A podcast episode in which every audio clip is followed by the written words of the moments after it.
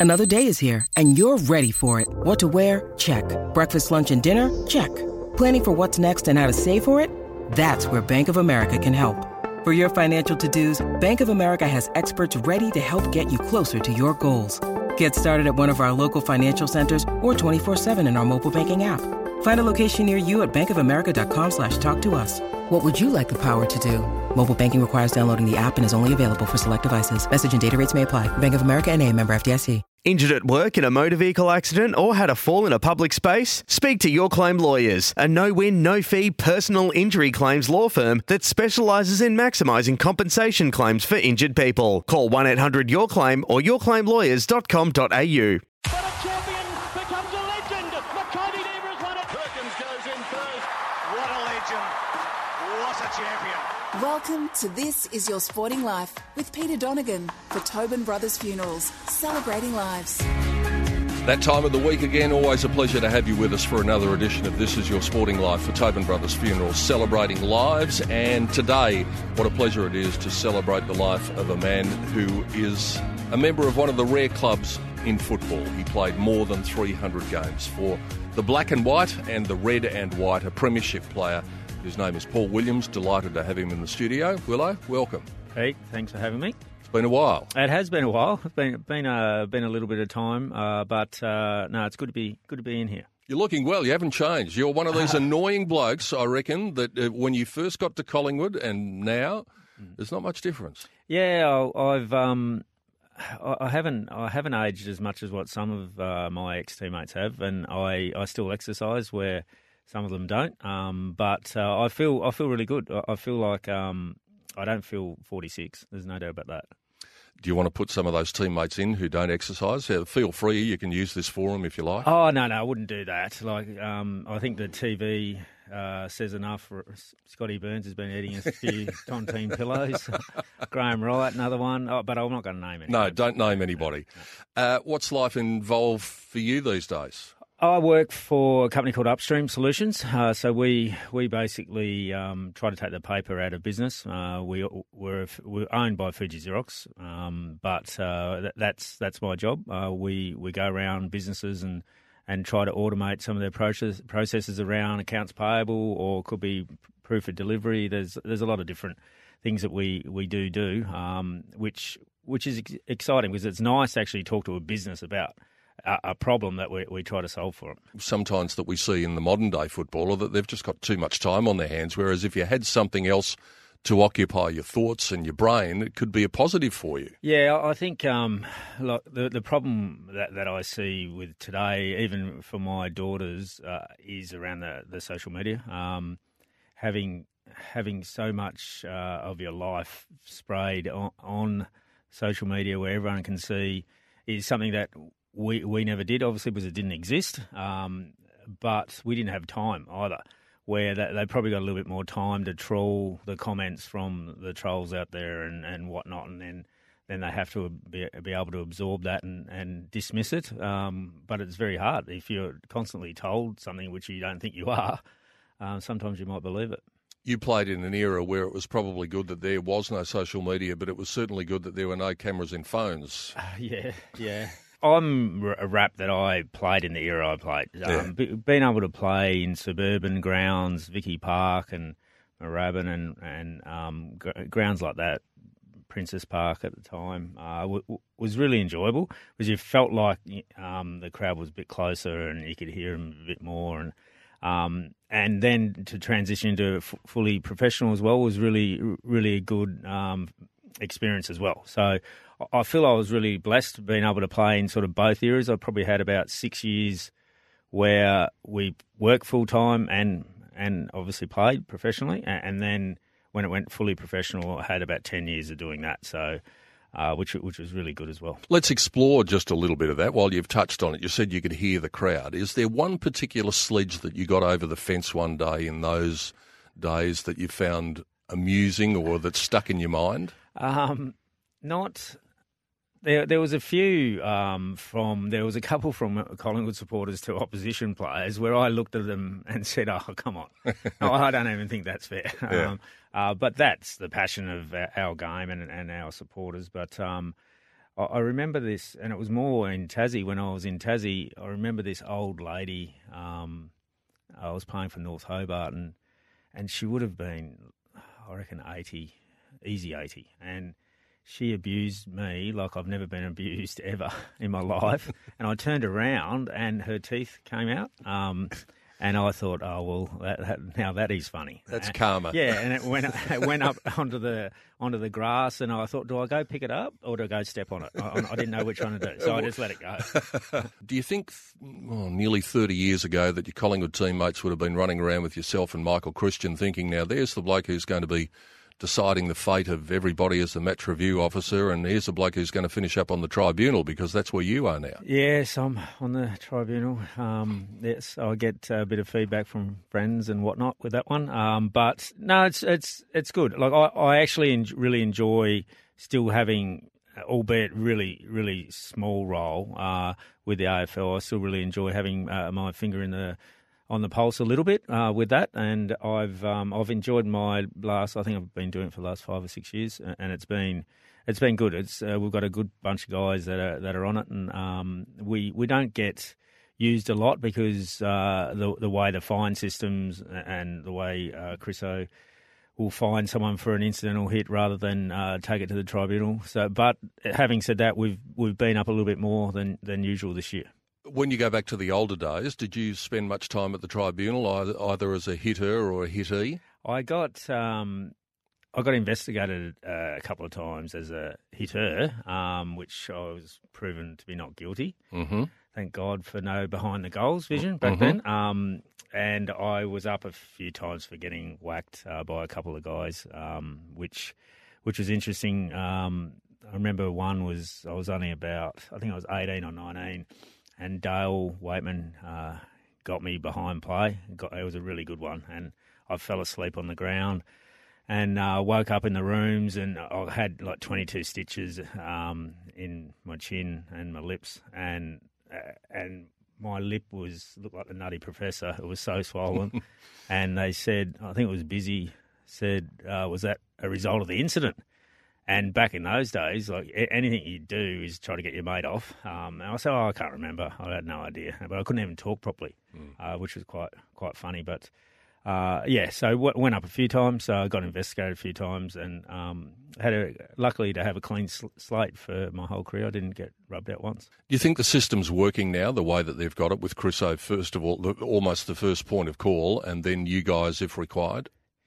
Um, I think the first protocol definitely is is the right way. I- I, think the, the way that um, Chriso's uh, doing it is he's doing a really good job in a, in a difficult environment because he's one out where previously uh, they had multiple people doing doing those games.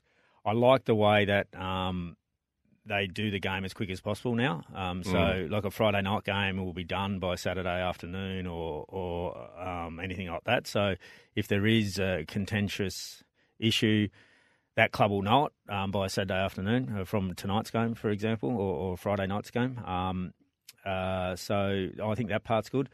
I think there's still there's still room for improvement. Like like anything, it- it's a there's humans involved. So anything with a human involved, there, there are some errors that could come could come into it. Um, we try to stay as consistent as possible, uh, but sometimes the the laws in the game uh, booklet that we all have uh, um, tie your hands behind your back a little bit. Will you always err on the side of being a player's man? Is is there a line that you can smudge a little bit if you like? Uh, no, we, we will always um, we'll always be governed by and, and directed a, a little little bit by the obviously the laws of the game in the AFL. Um, but we still, if we still feel like it was uncalled for, or if it wasn't a a a courageous act, or if uh, it was behind the play, and if, uh, for want of, another word, if it was a bit of a dog's act, uh, we, we will still um, obviously aggressively uh, go with that. We also have pretty good pretty good opinions around what we like in the game, what we don't like in the game. So if there is uh, a incident where even the Stratton uh, incident re- recently, look, look, no one likes that in the game, and we didn't like it in the game, and um, thankfully he he did get the, the two weeks for that. uh, and therefore that stamps it out straight away because then he won't do it again, and everyone's seen all the publicity and the negative publicity for him um, uh, with what he did, and so we were keen to stamp that out, and uh, we've been able to do that. We wanted to stamp out the slam tackles a lot, so we, we think that we've done that. Um, so and, and there's there's no really bad thuggerish behaviour anymore these days, which which I think is a really positive thing for the game. Gee, we've spoken a lot about technology in this first segment. There probably wasn't that much technology around when you were a boy growing up in Tassie, dreaming of uh, kicking the ball at the big time. No, no, there was none of that. Uh, I think we had the beta, didn't we? The VHS, Yes. the VHS and beta tapes. Yeah. Um, uh, n- yeah, no technology, no phones. I remember my first mobile phone. Um, uh, I had to carry the battery pack, the Motorola. I thought I was so cool, um, but uh, these days it's uh, it's definitely lifted, whi- which is good. Like everything evolves and everything gets better for uh, for a good reason. So. Well, speaking of tribunals and mobile phones, I've mentioned this before, but the first mobile phone I ever saw, Dr. Geoffrey Edelsten had it, and he turned up at AFL or VFL House as it was, and it was an, in a briefcase. Yeah. It was actually in a case. That was the first one that I laid my eyes on, and I thought, this is incredible. Yeah, it's crazy, isn't it? Uh, It's amazing how uh, everything evolves. Um, so yeah, that that uh, was probably a bit heavy. That was a big battery pack for, for Yeah. Geoffrey. I'm sure. I'm sure it was only the battery pack in that briefcase. as Oh, I'm well. sure it probably was. Which part of Tassie was it where you did your early growing up?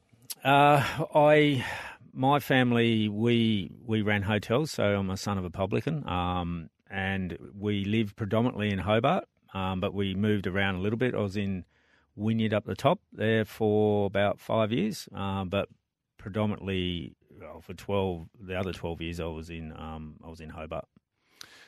Um, leaping ahead, do you think the team will ever happen on the Apple Isle? Oh, I hope so. Like I, the people, the people down there are so passionate about the, the game, and they've been so passionate for so long. Um, it- it'd be an absolute shame if if they don't get if they don't get something down there, um, because like you look at how much money has been spent in the Gold Coast experiment, um, and they've needed to spend that much, and they need to spend a lot more you wouldn't have needed to spend half of that in Tasmania to get it up and going and, and running really well. Um, I remember when when Richo retired, uh, we both had a, a chat about like, we've got to get a campaign going to try to get a team down there. But the problem is the the the, the local competition's probably dropped away a little bit, um, and that's that hasn't helped. And the, the fear has always been being able to have an arena that could house enough people to uh, fund a, an AFL uh, club because we all know how many millions of dollars it costs now to run a, a successful AFL club and. Um, it would need a a fair bit of government support down there. It'd need a, a couple of the big corporates, perhaps you know, Cascade or Cadbury or, or someone like that. That that um, they heavily get involved financially as well. Um, but I'm still hopeful. I'm I'm hoping before uh, my toes are turned up uh, that uh, there's something that happens down there. Whose team would it be, though, Willow? That's the problem. Uh, People don't understand if you haven't been experiencing the north south divide. There is the civil war that they talk about. Yeah, it's still there. So, whose team does it become? Is it, is the team based out of Hobart and play some games out of Launceston? How does it physically work? I, think it'd have to be based out of Hobart. I would think it'd have to be. Um, the Northerners won't like that, but it might actually bring them together. Like if they've got, if they do have their own team that they can be very passionate about, they they might uh, they might put aside all the uh, grievances they've had on each other for, for such a long time. But I, I think you've got to go where the the most people are, and the most people are in Hobart. So uh, if if they do um, eventually are lucky enough to have one, I, I think that will be the starting point. They might play some games out of Launceston as well, uh, so they could. Let's, let's get them in there first. Uh, that, that's probably the hardest thing. So, when you're going through your early steps, sometimes in Hobart, sometimes in Wynyard, who's your VFL team as a kid growing up? I was Richmond. I was a I was a mad Richmond boy. Um, Dad played under 19s over here. Uh, got in a really horrific car accident um, and and had to go back as a 19 year old. I think 18 or 19 year old. So um, he yeah, so because he played under 19s, Richmond was the the team, and and obviously Royce Hart being Tasmanian, like the in Tassie at the time, it was you either followed Richmond or Hawthorn. Uh, Huddo with with the Hawks was obviously very big down there, and uh, oh, and also St Kilda um, with all the the um, past champs from Tasmania. Out Darrel Baldock. Yeah, yeah, um, out of um, out of that club as well. So that, they were the main three, and uh, it was mainly because uh, of Dad that went for Richmond. And so, how did a kid from Tassie dreaming of the big time find himself at the biggest football club in the land? Um, oh, I thought I actually thought I was going to Carlton. Um, it, it, was interesting because that was back in the day when you could get drafted at 16. So I got drafted at 16. I, I think I was picked 70. Um, at 16, I'd played. I played about eight games of senior footy at 15 in Tassie, and, and the TFL back then was a pretty good competition. Mm. Uh, there was a lot of Victorians that uh, coming and South Australians that were coming down to Tasmania to play because uh, the level was quite high.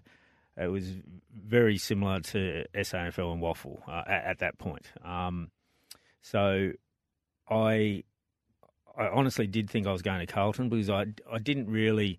I know West Coast. This is this is funny. West Coast sent me a letter and said that uh, we're interested in you. Um, can you fly yourself to Perth?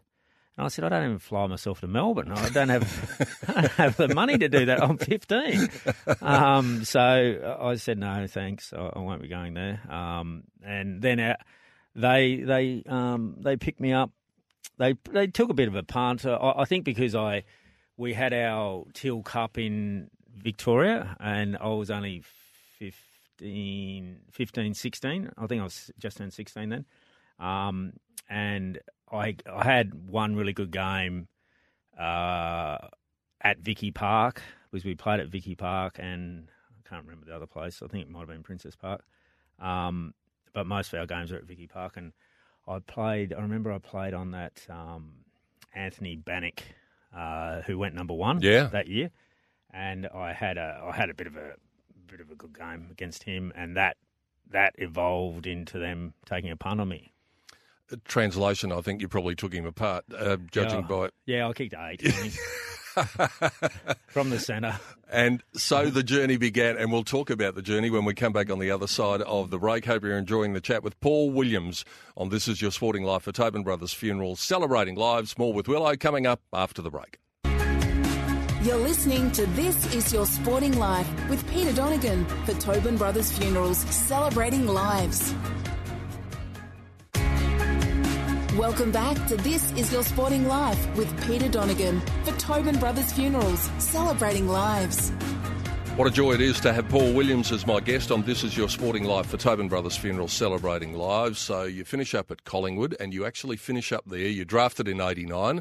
So you finish up at Collingwood in 1990. You didn't play, but you were part of that famous year at the club. What was that like? Yeah, it was it was pretty pretty surreal, really. Um, I think because uh, back in those days they had a list, I think, of 52 or 54.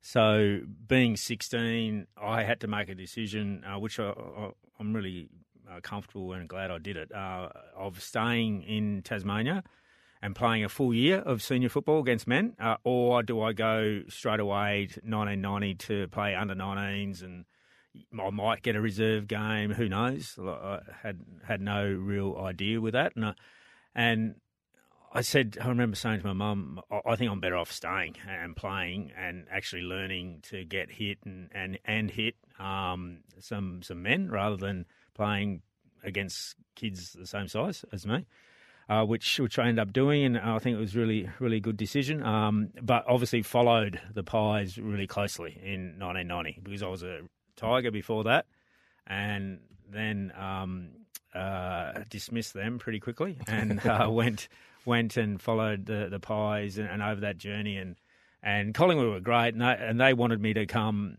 for the grand final experience and all that sort of stuff, but I chose not to. Um, I just said, no, no, it's their it's their time. I'll I'll sit back and I'll I'll come and meet everyone after after the fact. Do you regret that now?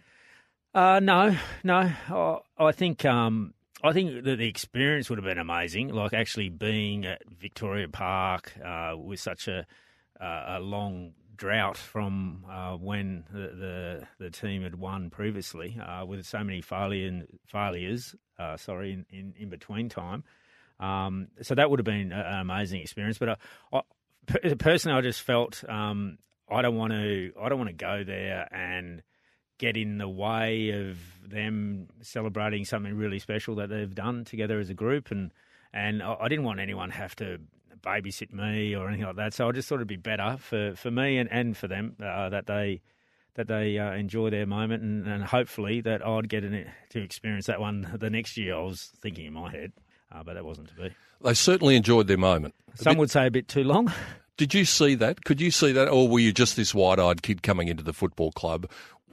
Did you sense that there was we've done what we have set out to do, and let's just cruise a little bit? They definitely because I, I got there obviously start of preseason. I, I was there before before that, and some of the more senior guys didn't come for a while. I didn't see some of those guys for a little while, and and listen, it's such a huge event. Uh, who can begrudge them for for celebrating a little bit longer than what what they probably should have? Um, and, and, that's why I think 90, 91 was so disappointing because the first half of ninety one the the really good players for the club probably weren't as fit as what they they were the, the previous year. And then in the last half of '91, we really started steamrolling and getting some momentum. And unfortunately, just missed the six. I think it was back then. Mm. Um, we we just missed that, and um, uh, which which was really frustrating. And but '92 w- was a pretty good year. Like finished equal top but finished third on percentage from memory uh, and lost the first final out straight away. So it was pretty brutal, um, the, the final six back then.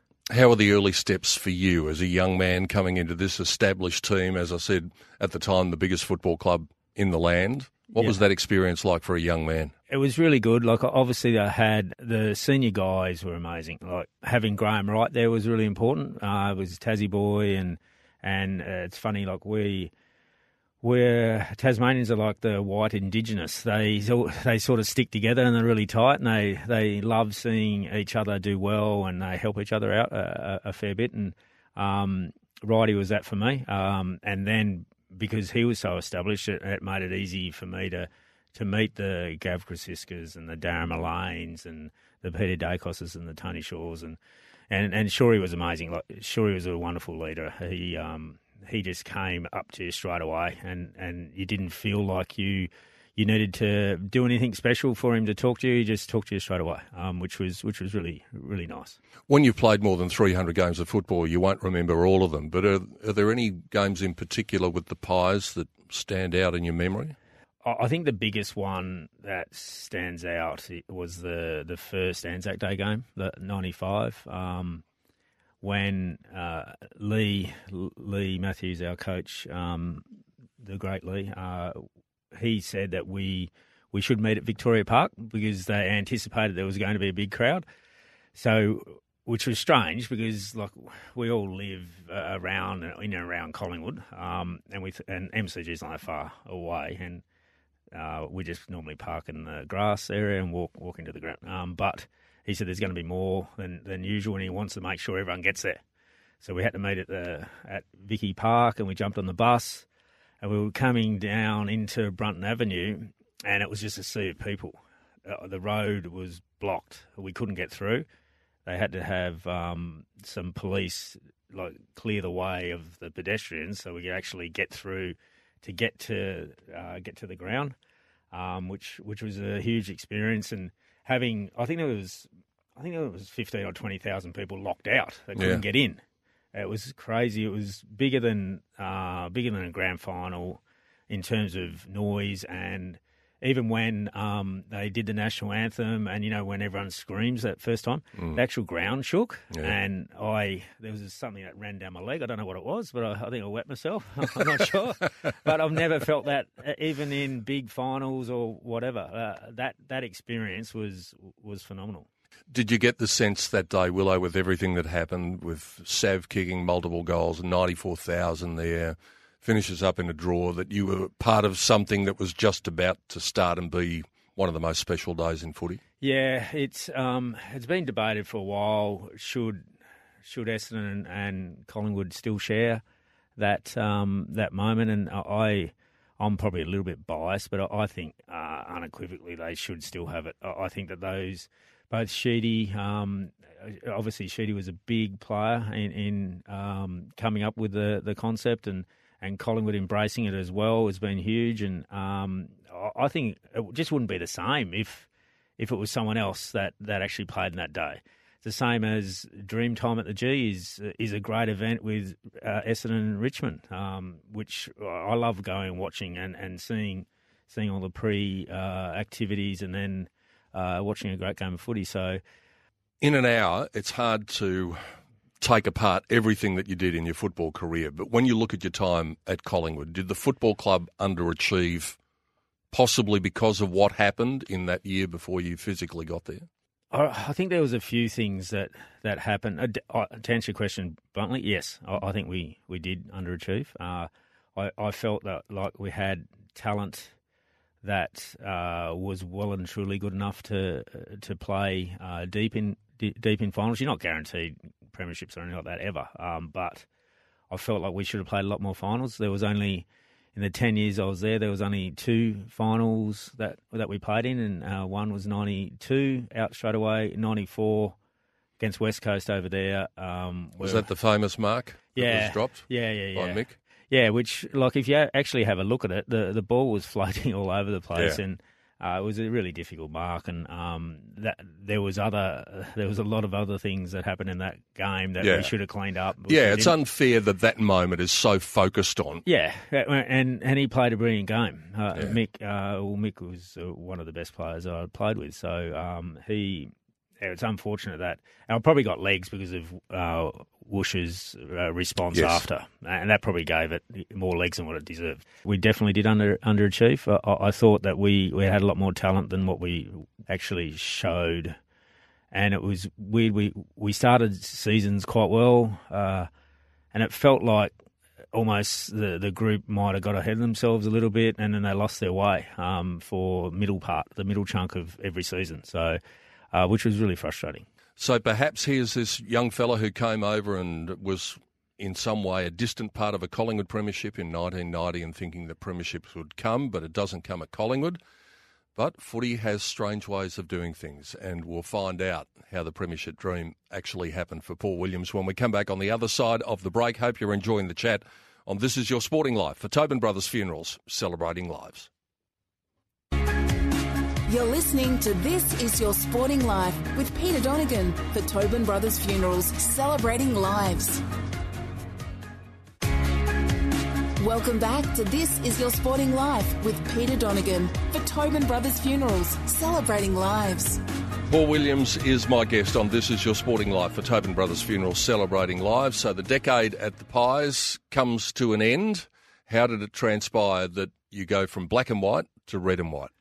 Uh, yeah, it was it was interesting. I, I think um, I had had Rodney Eade as my allies coach back in '95 or '96, and Rocket um, Rocket tried to get me to Sydney the year before, um, and I said no, no, no. I am one club player. I'm not. I'm not leaving, etc., etc and it was also my tenth year that next year with with the Pies. I was really keen to to play a minimum ten uh, with them. Mick Malthouse came in, and I thought I oh, probably thought that he would have a, a, more of an immediate impact, which was unrealistic, really. Um, when, when, when you look back on it, I just wasn't I just wasn't enjoying my football, and I felt like I needed a break. R- Rocket rang me again, and he actually got a bite off me this time, and I said, "Listen, if." I was still contracted at Collingwood, so I still had a year to go. I said, "Listen, if there's a if there's a trade that can be done, I'll only go to the Swans, uh, you guys, um, and I'll only go if there's compensation for for the Pies." And I said, "I don't want I don't want a player to be traded. I just want draft picks.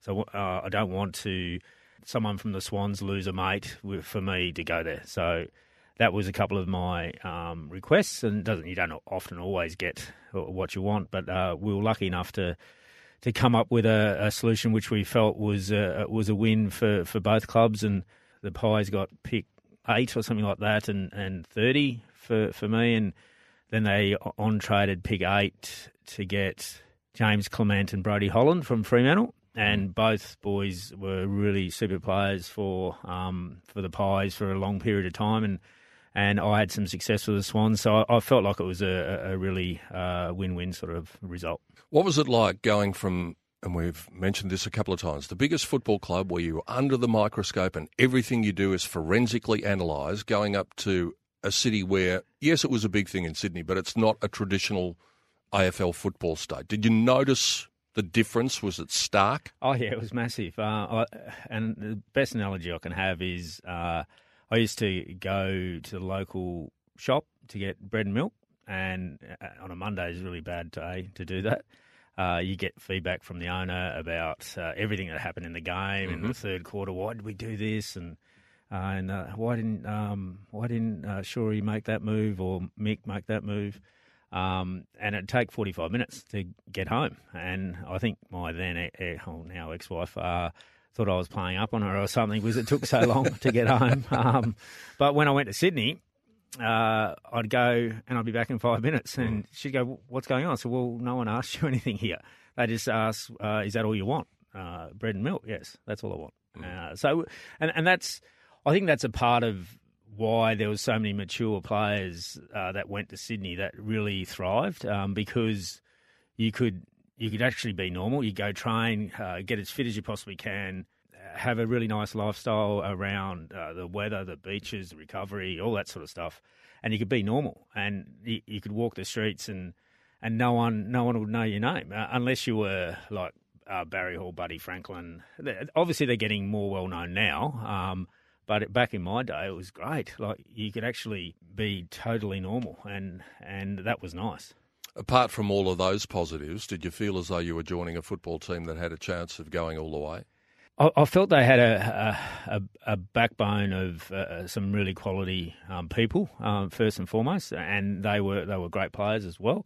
Um, again there was an evolution of era. It was it was the Paul Kelly sort of era um, where Kel was uh, still to this day like one of the best players I've played uh, alongside of, and him and Andrew Dunkley, Daryn Cresswell, all that Wayne Schwass, all those guys uh, ended up going, and there was a, a, void. But that's when the Jude Boltons came in, um, uh, Jarrad McVeigh to a lesser extent in that sort of era because he was still a young kid uh, Ryan O'Keefe, they all started emerging, uh, and then getting Craig Bolton from Brisbane was really important for that for that um, uh, footy team to have the success that we did. And Brett Kirk sort of came from nowhere. Uh, he he was he was probably close to uh, if if Roosie didn't take over, I think Kirky might have been delisted. Um, Kirky Kirky uh, ends up getting an opportunity with with Roosie. Roosie gives him a, a, really good chance, and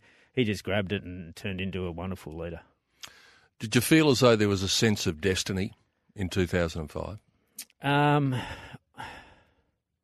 I felt, I really felt that um, we were we were definitely good enough. Um, we we in 2005 we had that really bad publicity around boring swans and all that sort of stuff, and and the AFL hit us. I think Demetriou hit us pretty hard yep. between the eyes uh, about our style, and Roosie had always said that he doesn't care. He, the style that he he believes is going to win in a, a grand final is the one that he's going to play, and that's that's so true because when you look back at it, why why do people have, or why do teams have style um, that's not going to stack up in a in a you know cutthroat finals where everything's on the line?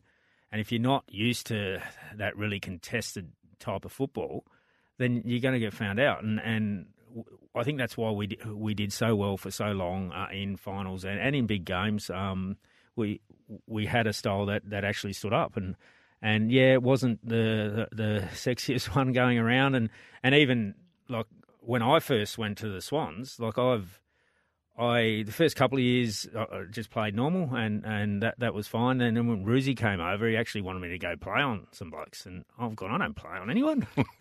I just want to run around and get the football. Um, but that that was the the real change in mindset where where we parked all our egos. We we put all those aside, and um, we we were a true. I felt that we were a true team, um, and that's the only probably time in my career that I felt that we had a group that were would do anything for each other. Everybody, Willow, remembers that one moment of the grand final, that mark. What's the other moment when you close your eyes and you think back to 2005 and that day? What's the other moment that springs to mind for you? Oh, it's hard to get past Leo's mark uh, because of how significant it was. Um, I think the I think the and this sounds silly, but there wasn't there was so many other big moments in in the game, and there was so many like I remember Jude getting his head ripped off and blood coming out of his head everywhere, which just means that he was having a good game. That's just a normal Jude game. Um, I remember. I remember Mickey O'Loughlin getting the ball a lot and like having having some great opportunities and, and not quite getting there. Um, I remember I remember Goodsy having a, a great game, um, but the the thing that stands out probably the most is just when the siren went. Like when the siren went and the tingles that you, you felt was um, oh, something that you just. I know everyone says it's it's so hard to explain, and, and it is. It is. It's it's a, a feeling that you you just can't replicate. If you could, you'd be a pretty wealthy man. And the other great thing was that eventually, when the career ended, it was beyond 300 games. You must be really proud of being in that, as I said, one of the most elite clubs in footy. Yeah, yeah. I, look, if you if you'd said that um, at the start of my career, I would have gone, "Oh no, you're kidding, kidding yourself." And I, I think especially because I didn't play any finals my first ten years. Like I played one finals game in my first ten years, so and I missed a, a fair amount, fair chunk uh, with injury. Um, I think I, I think I missed forty or fifty games through injuries as well. So I was um, I was really proud of, of getting there, and uh, it was funny like Roosie, Roosie and I laugh about this now, but uh, like Alistair Lynch, great Tasmanian, uh, finished on 306 games, and um, Roosie, Roosie said to, this is after the fact. He said, "I told Lynchy that I was going to fire you."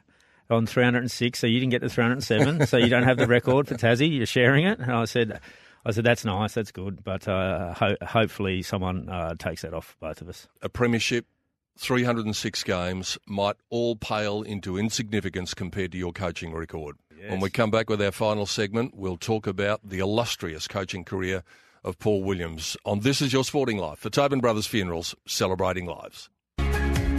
You're listening to This Is Your Sporting Life with Peter Donegan for Tobin Brothers Funerals, celebrating lives. Welcome back to This Is Your Sporting Life with Peter Donegan for Tobin Brothers Funerals, celebrating lives. Uh, it's been a great chat. Hope you've enjoyed it with Paul Williams on This Is Your Sporting Life for Tobin Brothers Funerals, celebrating lives. So we'll Willow, 306 games on the field, and all of a sudden you find yourself in the coach's box as an assistant coach first of all. What was that experience like? I, wasn't sure whether I wanted to do it, and, and Chris Fagan, uh, who was at Melbourne Footy Club at the time, um, he he reached out and asked me what what I was thinking of doing, and there was an opportunity to go um, coach the Melbourne midfield.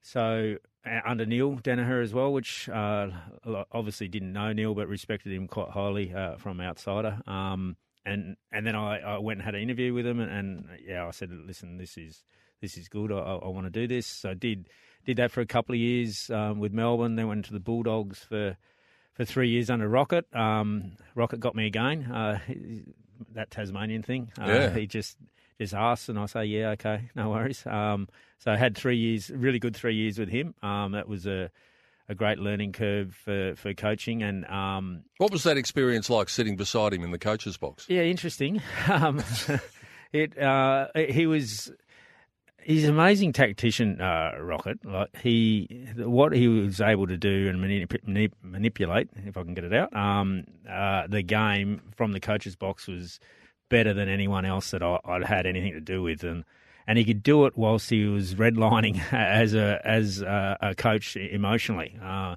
where not a lot of people can can think really rationally when they're so emotionally involved in a game. And he um, he could. He just had the ability to be able to see everything um, when when he was redlining, and uh, sitting next to next to him was was very interesting. Uh, did it prepare you for actually sitting in the big chair because you did that three games? Now I mentioned this impeccable record. What's your winning percentage as a coach? Uh, we're not going to. Are we talking? Let's not talk volumes of games. No, no, no, no. no just percentage. percentage sixty six point six seven, I think, or six six six recurring, yeah. whichever one you want. Two games out of three. but it started pretty well, didn't it? Because when you were thrust into the chair, first of all, how did that all evolve? And um, was it a daunting thing for you to be sitting in the big chair?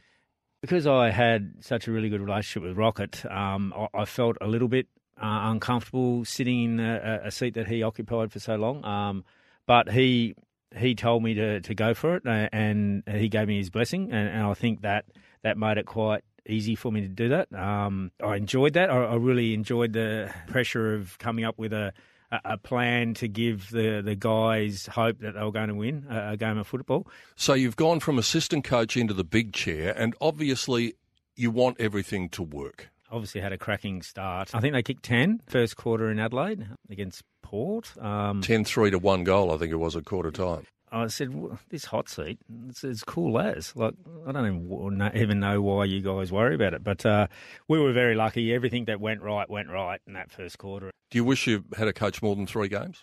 Yeah, I would have loved to. I did get the, the taste of actually having uh, that responsibility. I, I, did really enjoy it. Um, and I did go, I did pitch for the, the Bulldogs job quite heavily. And it, in the end, it was, I think it was um, Macca, uh, Leon, and myself in the last last three. And um, uh, unfortunately, didn't get it, which was fine. And then uh, Brendan McCartney wanted me to stay. And I just felt for him, um, it'd be better if I did move because being at the club for three years, albeit it's only three years, but coached them, albeit for three games. I thought that they probably needed a, a total fresh look uh, and uh, his fresh ideas and, and, and, new eyes on, on on the playing list and. And I thought it'd be better if I uh, if I went to Carlton uh, under Brett Ratten. So many brilliant moments in your football career, and we've discussed many of them. As we come to the end of our chat, probably the biggest question: Are you a pie or a swan? the best way for me to answer this is I've got two beautiful daughters. One is mad Collingwood and one's mad Sydney. I've sort of got that. I really love the way uh, Bucks has got them going and the style that they're playing and and and the group that they've got. So I had an opportunity to go and sit in the the box uh, a few weeks ago uh, with the Pies, and that was that was a great experience. And um, so to answer your question, I'm back in Melbourne now. I'm probably more pie. It's been a brilliant life in football, Willow. More than 300 games, that incredible coaching percentage that we just touched on, that will be the envy of coaches everywhere, and they'll be aspiring for that 67. Let's round it up to 67%. Always. Let's, no, 70. Let's go. 70. Okay, well, to the nearest 10. yeah. yeah. Uh, but it's been a brilliant journey in football, and it's been great to share it with you over the last hour. Thanks for coming in. Thanks, Pete. Cheers. Paul Williams joining us on This Is Your Sporting Life for Tobin Brothers Funeral, celebrating lives. Another great of Australian sport We'll be here same time next week. Hope you can join us then. Sometimes needing new tyres can catch us by surprise. That's why Tyre Power gives you the power of zip pay and zip money. You can get what you need now, get back on the road safely, and pay for it later. Terms and conditions apply. So visit tyrepower.com.au or call 13 21 91.